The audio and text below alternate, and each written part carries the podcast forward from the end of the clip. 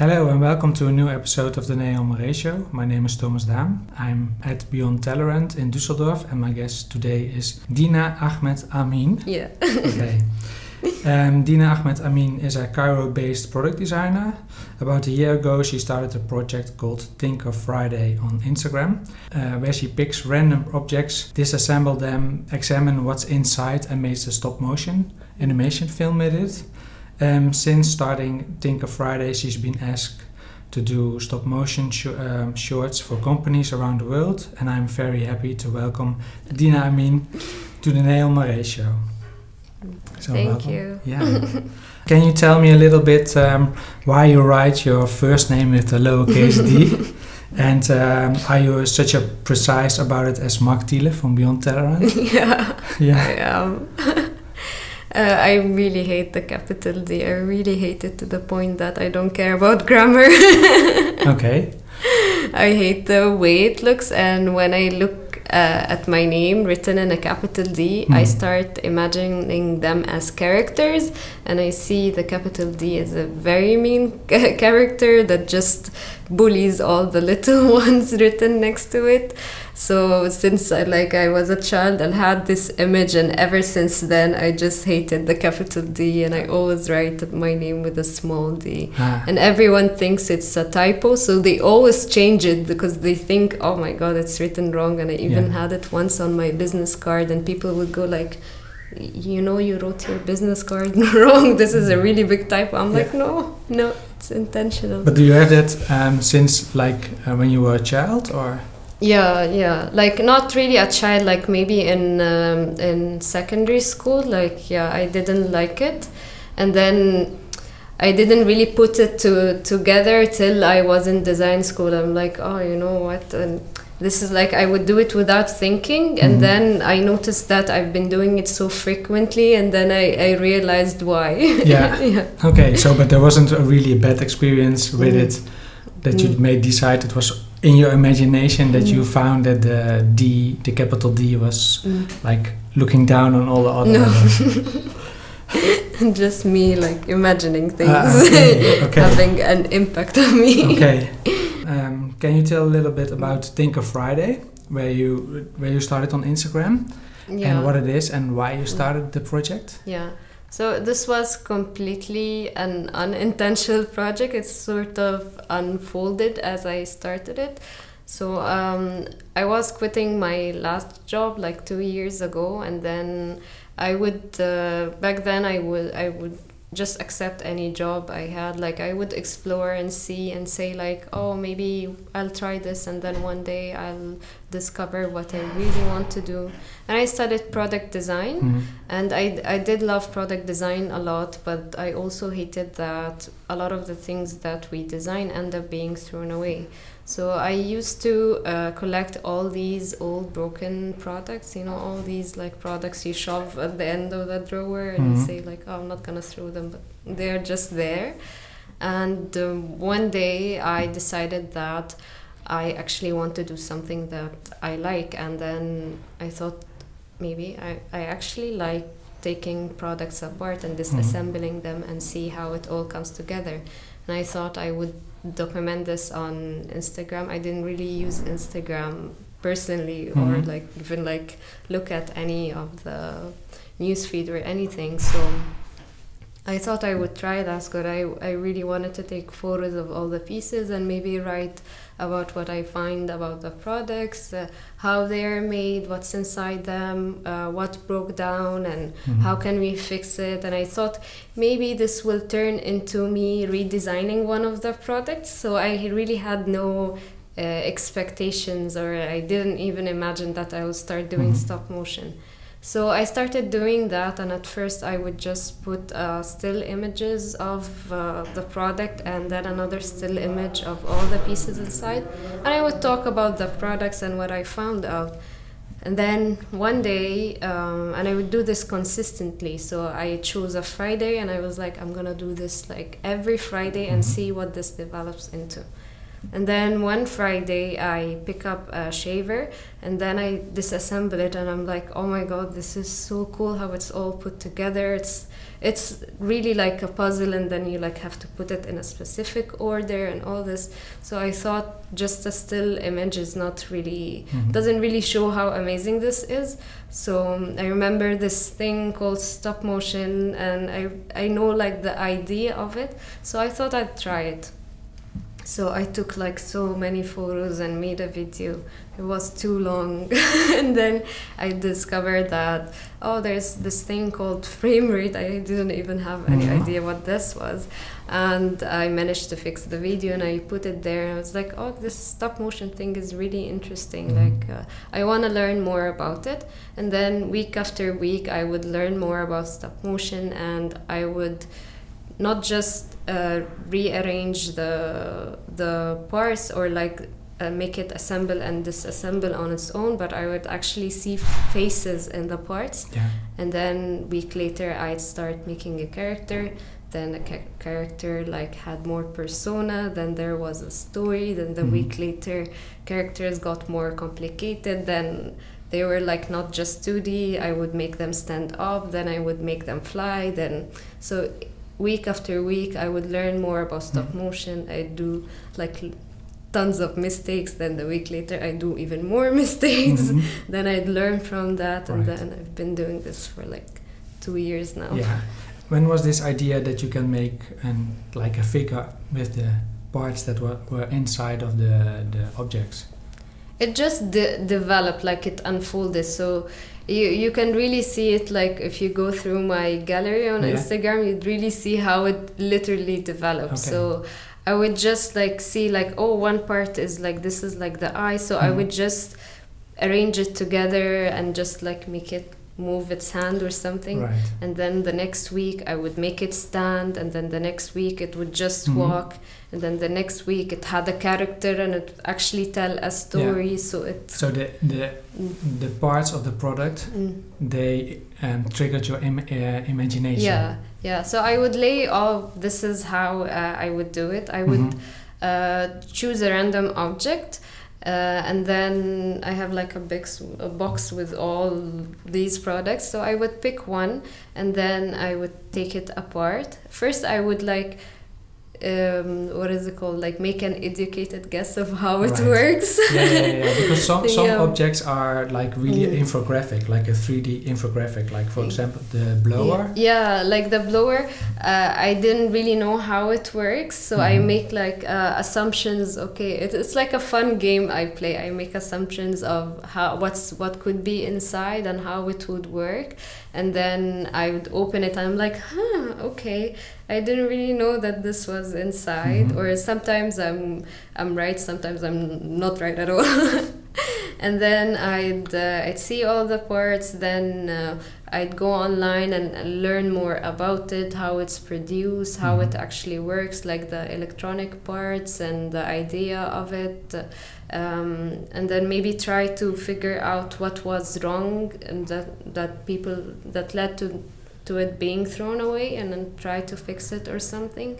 And then I would lay all the pieces in front of me and just like stare at them for like hours till I imagine something that makes me laugh. So I can like rearrange them or like look at them differently and start imagining my character from the pieces, or oh, this could be a car and then my character could do this, or like, and I start actually imagining it coming to life. Yeah. And then I have to put it all back together and then start shooting. Really? Because that was one of my questions that I thought maybe you like pick a product and you just start. No. And then you record the process, and while recording it you just adapt it, but you really... Some I do, like some products that I can't take apart, like the mobile pouch, because it's all sewn and it's very hard to sew it again. So this one I did it like while shooting, so I had no idea what was really inside. Like I can guess all the inside could be like cardboard, but I didn't really know what it looked like or what can come out of it. So this one I did it like, this is the first part, then now the next day I think, okay, so what can this transform into? then I did the rest of the video. So that's interesting that you first take it apart and then put it back together. So it's really like a puzzle. But you can also reverse it. Yeah. So you can also just take it apart and then. And how do you choose the objects that you, or the products that you dismantle? It depends every week. Like sometimes I'm like, I don't know what's inside this product. Maybe I'll choose it this week. Maybe some products I have a personal connection to somehow, like the doll hat. Mm-hmm. So the doll hat, I really left it like at the very end because I really wanted to do something good. So it's like, oh no, not this week. Like later. Yeah, so it was on your waiting list already. Yeah, because it was special to me, because this is like the first memory of me to take something apart. It was of a doll, and I would always pull their eyeballs out because I really wanted to know how in the dolls the eyes close and open as a kid. So I have like this special memory in my head. So I wanted to keep it not now, maybe next week. And do you have some other objects that are really like close to your heart that are waiting to be like deconstructed, or? There are ones that I am still keeping on the wait list, but because I'm like, maybe there are ones that are challenging. Like I have a light bulb there, and I'm like, because of a movie I watched a documentary called The Conspiracy of a Light Bulb or something like that. I can't remember the exact name. And they were speaking about how the light bulbs were actually designed to not last. And I have so many light bulbs, and I'm like, what you can do with it. Yeah, so challenging. Yeah, because you have the glass and the things inside. Yeah, and how to open it perfectly, and what can I... And it's like so minimal, like there's only very few objects. Yeah. But you can, like, I've learned this throughout my process that there is always an idea somewhere. Yeah, so it was a challenge to just pick something random and try to come up an idea in just 1 week, and I was really consistent with it. It was a big challenge, but I'm really glad I did. I did it because it was a really good like exercise to train your brain to think and be imaginative every single time. Yeah. Have you developed some skills that you know? Quicker, I can do this and this and this because of you. It looks like another product that you have seen before, or? No, I think the most thing I learned is that I trust my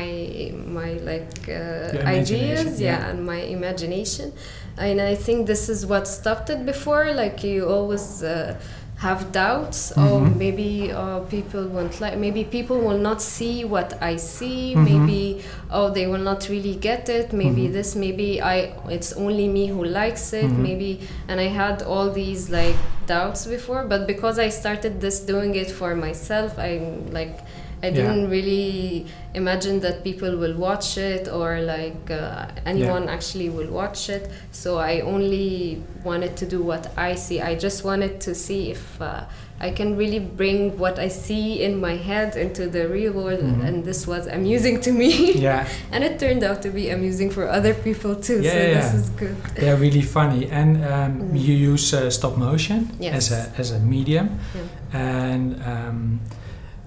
I saw on your Instagram, or maybe it was on your Patreon page, that you also developed in the products that you use and all the things that you use. And how do you, like, do you now have it more in your fingers, like the technique and like lighting and what you also do is like you bring in the music. How do you put in all these layers? Like what have you learned from? Yeah, it was a lot to learn. So I made it a habit that every week I would learn something new.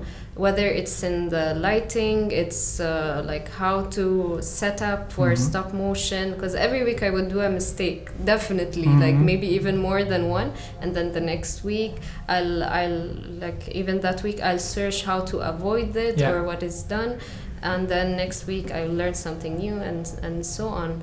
So when I started, I didn't really plan to start it. I just wanted to try it out. So, and even until this day, I don't actually have a camera. You do everything by your phone, with your phone. I did with my phone. I did like small ones with my phone, but because now it takes me like a month and a half to finish just one video, so I have really good friends who lend me their cameras. Okay. Really good friends. But I didn't like have the tools or anything, so I started with my phone with just not even as there are stop motion applications, but I didn't even use that. I would just take photos without seeing like the sequences or anything, and I would just put them all together on an app that makes slideshows. And then I discovered them, was like, is there a stop motion app? And then I searched, and there's one, and then I search for something else, and so on. So even a tripod, I used to make my own tripods out of tapes and boxes and all sorts of things, PVC pipes and all this. I wasn't really worried about getting equipment. I just wanted, I was on this creative train. I was I want to do things. Right. I don't want to waste time. So I just grab whatever is in front of me, and I would make it work. Yeah, it was really because you were so inspired that you were just, you wanted to just I didn't want to stop, I just want to make things, Oh, that's cool. Yeah. You are now also on Patreon. Yeah. And how? Why did you choose for Patreon, and what did it brought you?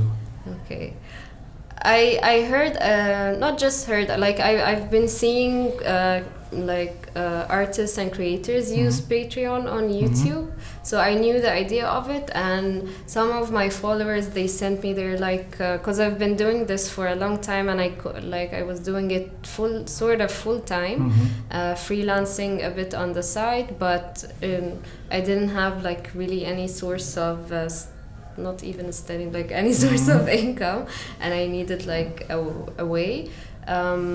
And my followers suggested it to me. They're there's this cool platform, and then people maybe can support you there. And at that time, I started also receiving commissioned work for doing commercials, but I don't really like doing commercials, especially when I'm talking about consumerism and things like that, and throwing away products that we don't really need.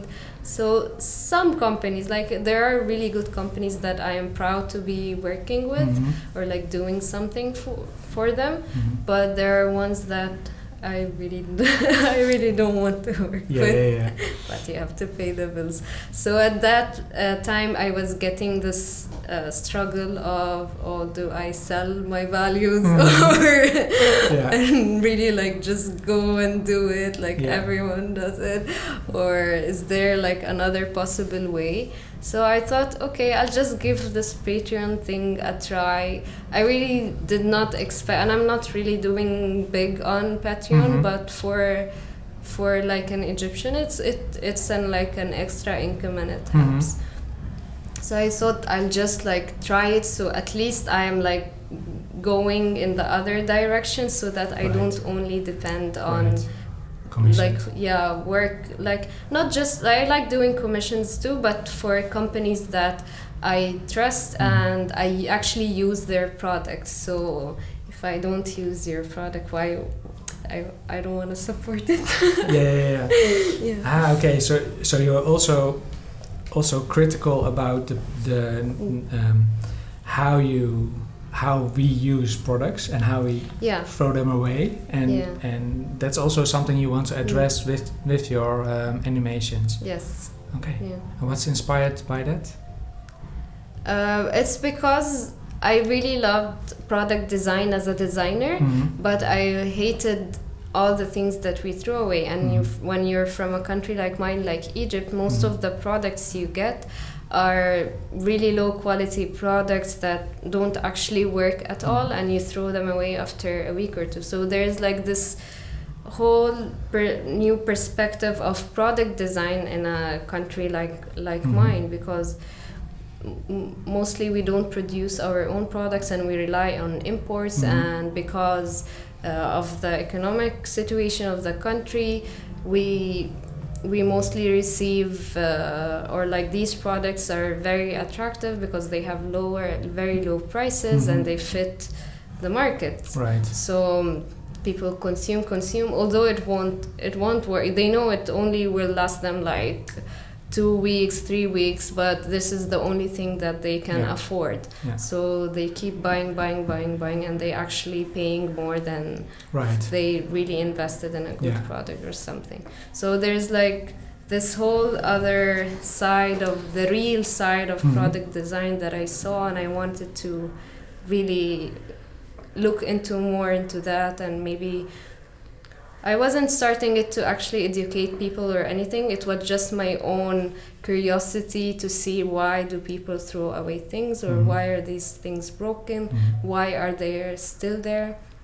Like, for example, the hair dryers, these are seriously made in the 60s. Mm. And my mom had one there. Everyone's mom in Egypt had one, and it's still there. It still exists in Egypt on the ground. It's in the trash, and it will not go anywhere. It will still be there, and we're just compiling piles and piles of garbage. And do we even need it to begin with or not? And you are in Egypt, and you are in Cairo, and can you tell a little bit about the creative scene there?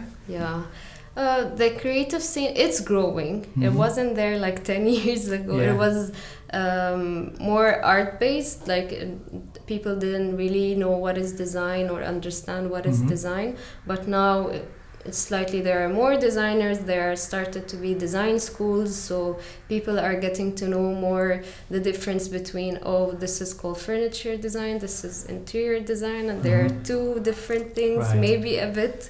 So it's always like a struggle to, when people ask me, oh, what do you do, or what do you study? And I'm like, oh, I study industrial design, and they're like, huh?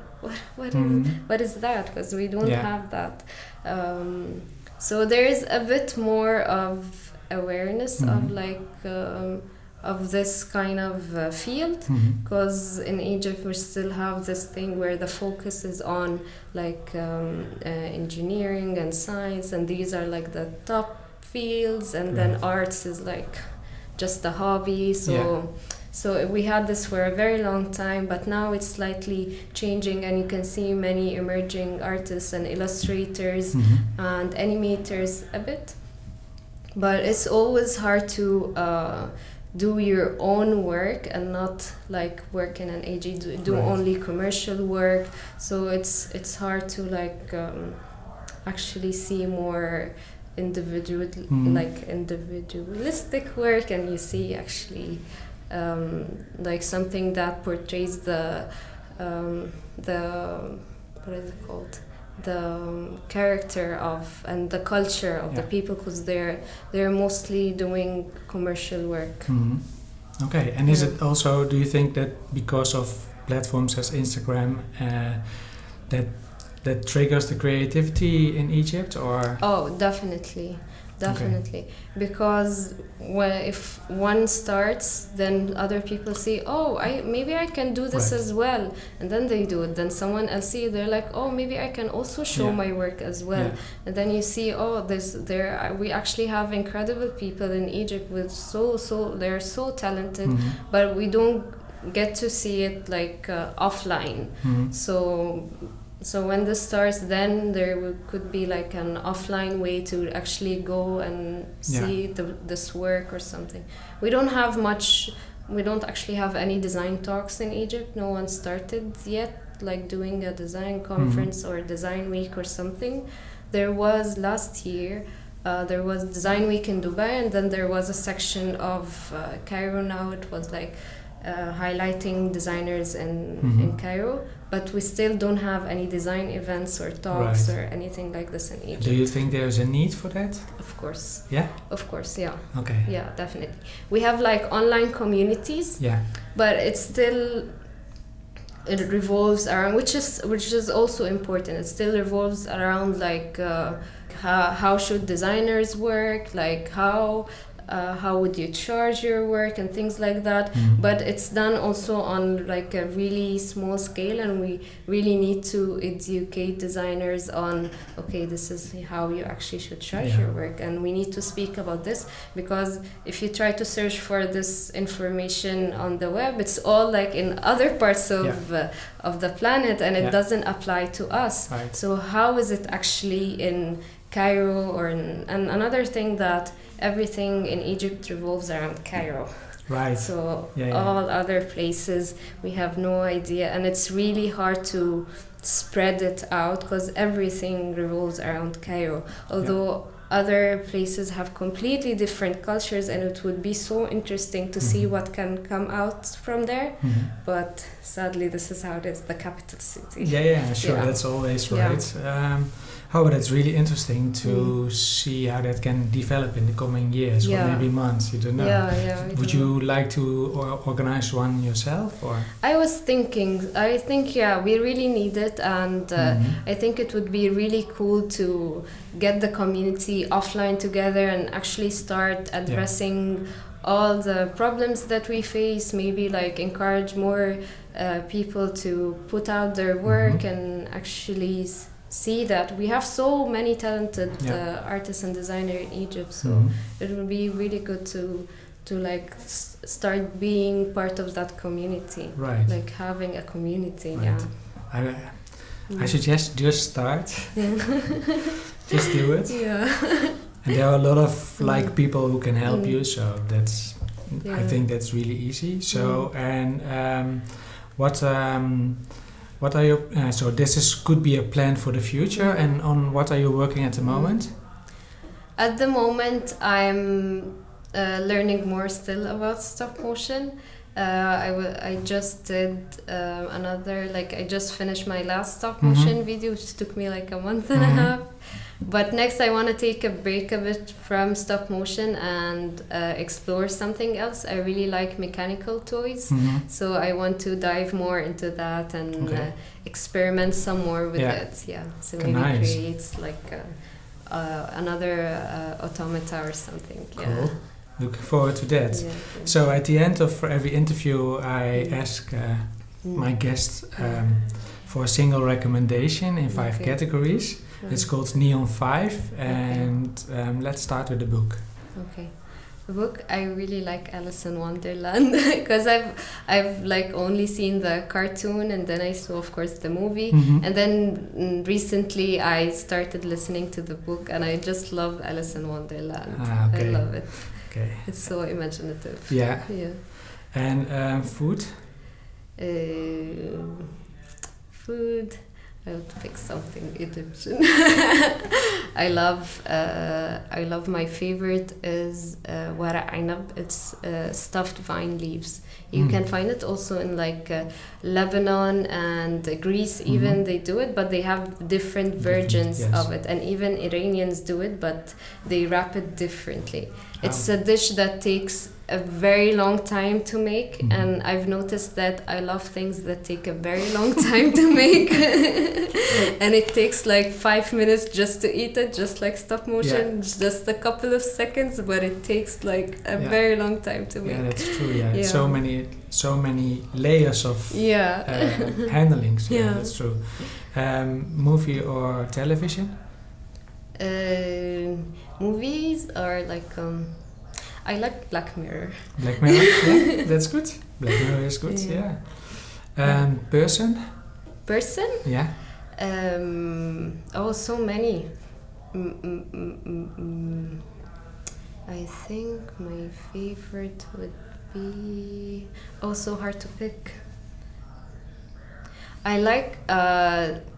I think I'm gonna say her name, and her name pronounced it wrong. I don't know how it's pronounced, but her name is Simone Giertz.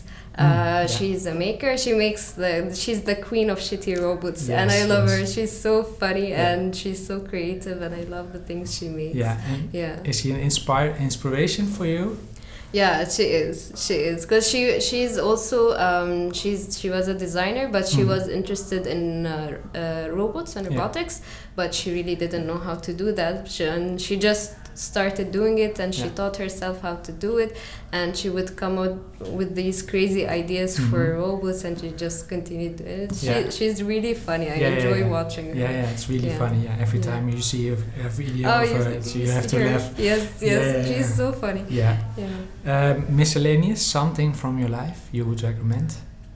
Miscellaneous. What do you mean? Like, it can be anything. The first thing that pops up in your mind.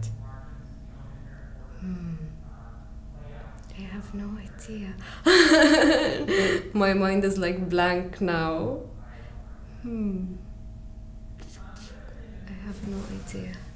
Okay. that's also fine. I don't know. Maybe try, like, because a few years ago I always thought I wasn't a sporty person until 2 years ago. I was a bit like bored, or like I felt like very weak, and I thought I tried the sports thing, and then I got addicted to it, and I'm like, oh my god, I'm strong now. So maybe like people can try that. What kind of sports do you do? I do very random crazy things. So I started with CrossFit. Yeah. And I got addicted to it. I never imagined that I would do something like that. Okay. And then I also like aerial arts. So I started the pole fitness, which is like, oh my god, so random. And then I tried also something called silks. It's it's like it's all like circus stuff. Cool. So you have like these two silks coming from the ceiling, and then you can like climb and then like invert, and you have like your head down, and you're like it's like you're flying in the air.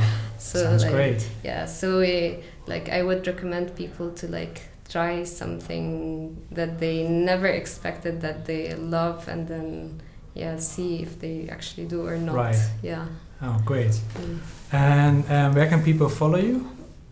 They can follow me on Instagram. I post mostly there, or YouTube. I also I post longer tutorials of like sharing how I make things on YouTube. This is mostly where I really don't do Twitter. I don't even understand how it works. Right. Yeah. And you are on Patreon. And on Patreon, so they can support me there. Right. And there I post like secret things or plans of what I'm going to do next. So it's like a small secret Tinkerland. Yeah. Right. Oh, that's nice, Tinkerland. Yeah. And do you have upcoming speaker gigs?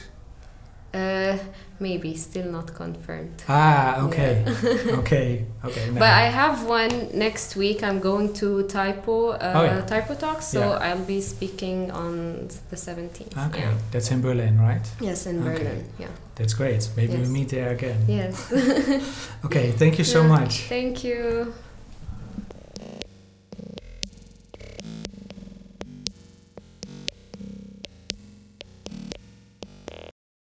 Hi, it's Thomas. I want to thank Marc Thiele for inviting me to Beyond Tellerrand in Düsseldorf. Next Beyond Tellerrand takes place in Berlin on 5 till 7 November 2018.